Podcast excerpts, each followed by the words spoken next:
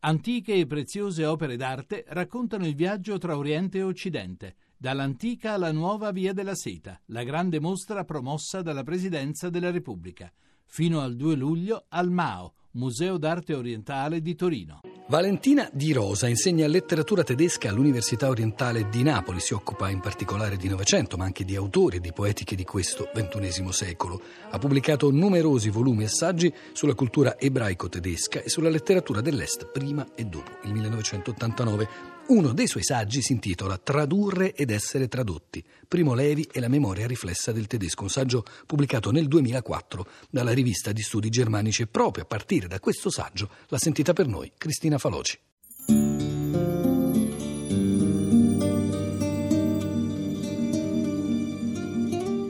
Valentina Di Rosa, a quando risale il primo contatto di Levi con la lingua tedesca? Dunque, il primissimo contatto risale agli anni degli studi universitari, allo studio della chimica, ma anche alle frequentazioni letterarie. Levi eh, legge eh, insieme alla sua compagna di studi Clara le poesie di Heine in lingua originale. Ha dunque un primo incontro con eh, registri profondamente diversi del tedesco, un tedesco letterario da una parte e dall'altra un tedesco scientifico legato a questo manuale che sarà poi famoso, che comunque immagino i lettori di Se questo è un uomo conoscono, che è il Gattaman, che è il manuale che Levi incontra eh, o riconosce in modo insperato quando come prigioniero eh, si trova a um, dover affrontare questo esame di chimica che poi lo, gli consentirà di, di, entrare a lavorare nel laboratorio che a sua volta significherà anche poter sopravvivere. Di Rosa, lo abbiamo detto, questa conoscenza del tedesco tornerà utile a Primo Levi, ma sarà un tedesco molto diverso quello che lui ascolta nel campo. Lei ricorda nel suo saggio che Levi parla di barbarici latrati dei nazisti. Sì, certo, appunto ad Auschwitz eh, potremmo dire immediata la consapevolezza in Levi che eh, sopravvivere o tentare di sopravvivere eh, sia un progetto ancorato alla capacità di capire, decifrare e quindi impadronirsi di un tedesco ben diverso da quello che lui aveva cominciato ad imparare. Eh, si tratta appunto di arricchire il suo piccolo lessico, lui lo chiama con riferimento etimologico alla parola tedesca Wortschatz, il suo piccolo tesoro, tesoro di parole, e lo fa barattando le sue razioni di pane eh, in cambio di lezioni di tedesco che gli vengono impartite dal prigioniero alsaziano Piccolo, che era il soprannome che lui aveva nel campo, perché si tratta di fare i conti appunto con un gergo degradato, la lingua delle SS che è scandita appunto da urla, da strilla inumane e barbariche, che sono spesso, come dire, il pendant poi del linguaggio ancora più brutale delle percosse, della violenza fisica e si tratta appunto di una lingua che eh, è il riflesso anche del, del, sistema concentrazionario. Da una parte una lingua atrofizzata, ridotta a sigle, a urla, che in qualche modo oh, richiedono una reazione prontissima da parte dei, dei prigionieri e dall'altra anche una lingua che riflette questa distribuzione o divisione del lavoro che è propria dell'universo concentrazionario. Levi elenca eh, tante funzioni eh, accompagnate da tante eh, complesse diciture che poi traduce a vantaggio del lettore italiano, il comando della pelatura patate, il comando dei rifacitori di letti, Bettnacht poesia e tante parole tedesche che si incontrano nelle pagine appunto della sua testimonianza, ma ci sono anche delle parole più pregnanti e dirette che eh, enunciano questa strategia di annientamento dell'umano che è al centro della riflessione di Levi su Auschwitz, come Fressen, che significa il mangiare delle bestie e non il mangiare degli uomini, o la persona degradata alla misura di uno Stück, cioè di un pezzo, e poi questa singolare parola che ricostruisce essere esistita in tutti i campi, non solo ad Auschwitz, che era eh, il, um, il, nervo di gomma, cioè lo strumento usato per, per picchiare, che si chiamava der Dolmetscher, cioè la parola che indica l'interprete, e lei vi commenta colui con questo oggetto che si faceva comprendere, comprendere da tutti.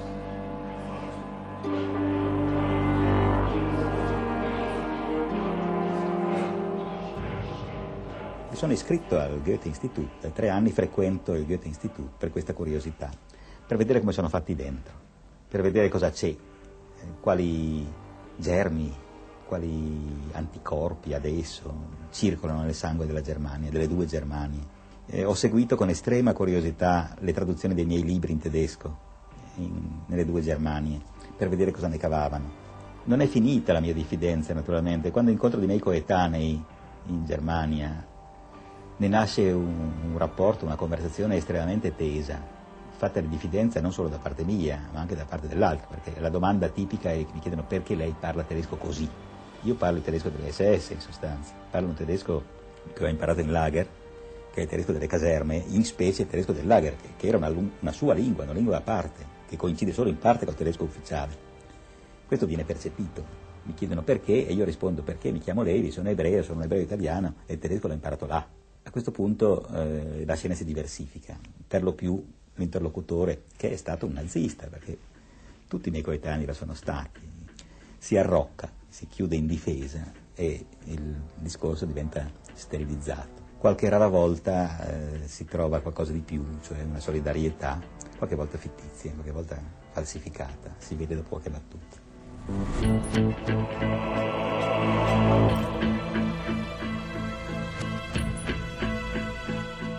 Valentina Di Rosa, il momento centrale di questo rapporto di Primo Levi col tedesco è senz'altro la traduzione in Germania di Se questo è un uomo. Ci racconta la serie di compromessi che appunto Levi dovette trovare con il pur qualificato traduttore e anche qualche testimonianza del carteggio che lui ebbe con i lettori tedeschi dopo la pubblicazione. Nel caso appunto del traduttore tedesco si trattava Heinz Ried di un partigiano, di un di un resistente, la dissidenza di Levi si attenua sul piano politico, quella a cui appunto lui stesso alludeva nel brano che abbiamo ascoltato, ma non si attenua direi sul piano linguistico. Levi è molto attento, esige che il traduttore gli invii via via le pagine che va traducendo perché ritiene necessario esercitare un controllo sì filologico ma soprattutto anche, lui dice, acustico, nel senso che eh, si propone come interlocutore del suo traduttore nelle vesti del testimone, in questo caso auricolare. È attento a che si rispetti questa degradazione eh, della lingua tedesca e il suo interlocutore è invece un fine conoscitore dei registri colti della lingua e tende a, in qualche modo a ingentilire la lingua, invece Levi insiste perché eh, questa traccia, questa brutalizzazione del linguaggio emerga con forza. Deve poi in qualche modo giungere a dei compromessi, lo fa anche con la, dire, con la saggezza che ha contraddistinto sempre la sua indole e ehm, in qualche modo stabilisce anche un'amicizia con questo traduttore perché in fondo attende il momento cruciale, lui dice, di gettare le carte sul tavolo, l'ora della resa dei conti che è quella in cui il testo giungerà ai suoi lettori tedeschi appunto. Quindi Levi riceve tante tante lettere di lettori che tendono qualche modo a sminuire la questione e si espone a questo esercizio di verità, legge con pazienza risponde anche ai suoi lettori uno per uno, riaffermando le sue ragioni e soprattutto il suo imperativo della verità, il suo impegno rispetto alla necessità di eh, far conoscere la sua storia e la sua anche decifrazione delle ragioni dell'esperienza nel campo. Di Rosa, l'ultima tappa di questo percorso, di questo rapporto ambiguo e anche ricco di implicazioni con il tedesco è la sfida linguistica di tradurre il processo di Kafka per sì. inaugurare la collana scrittori sì. tradotti da scrittori di Einaudi. Ecco, come si pone Primo Levi in questa occasione? Anche questa è un'esperienza estremamente interessante. La proposta eh, inizialmente viene dall'editore Einaudi, Levi l'accetta malgrado una sua non reale sintonia con eh, la scrittura, con la poetica di Kafka. Indubbiamente eh, è riconoscibile l'impronta di Levi in una direzione che va mh, d'accordo, si può dire, con le sue predilezioni di stile, c'è una tendenza a semplificare, sia pure con la dovuta accortezza e discrezione, una serie di caratteristiche intricate, in questo caso dal punto di vista di Kafka programmaticamente tortuose invece della sua sintassi e complessivamente della parabola stessa del processo.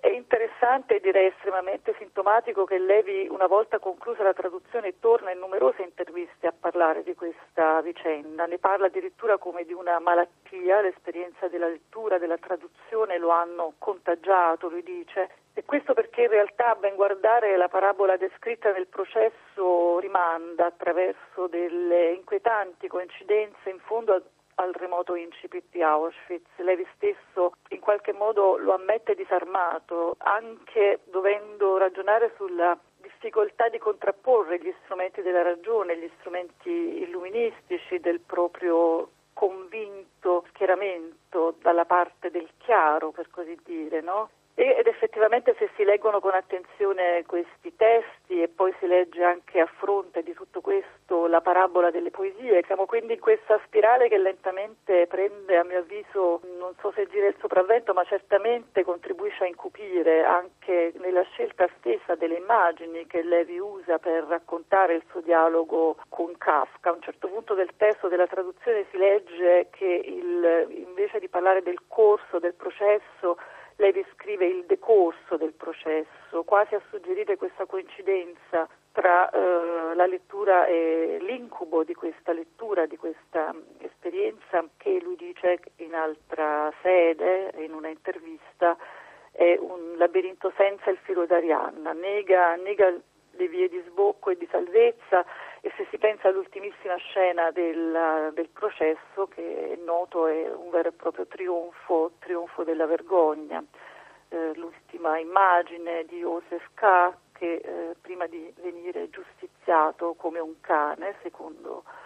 la scrittura di Kafka, eh, c'è qualcosa persino nell'ultimissimo dettaglio che è il riporre gli abiti, ci sono appunto delle inquietanti risonanze che hanno in qualche modo colorito di, di buio questo, questo rapporto di Levi con Kafka.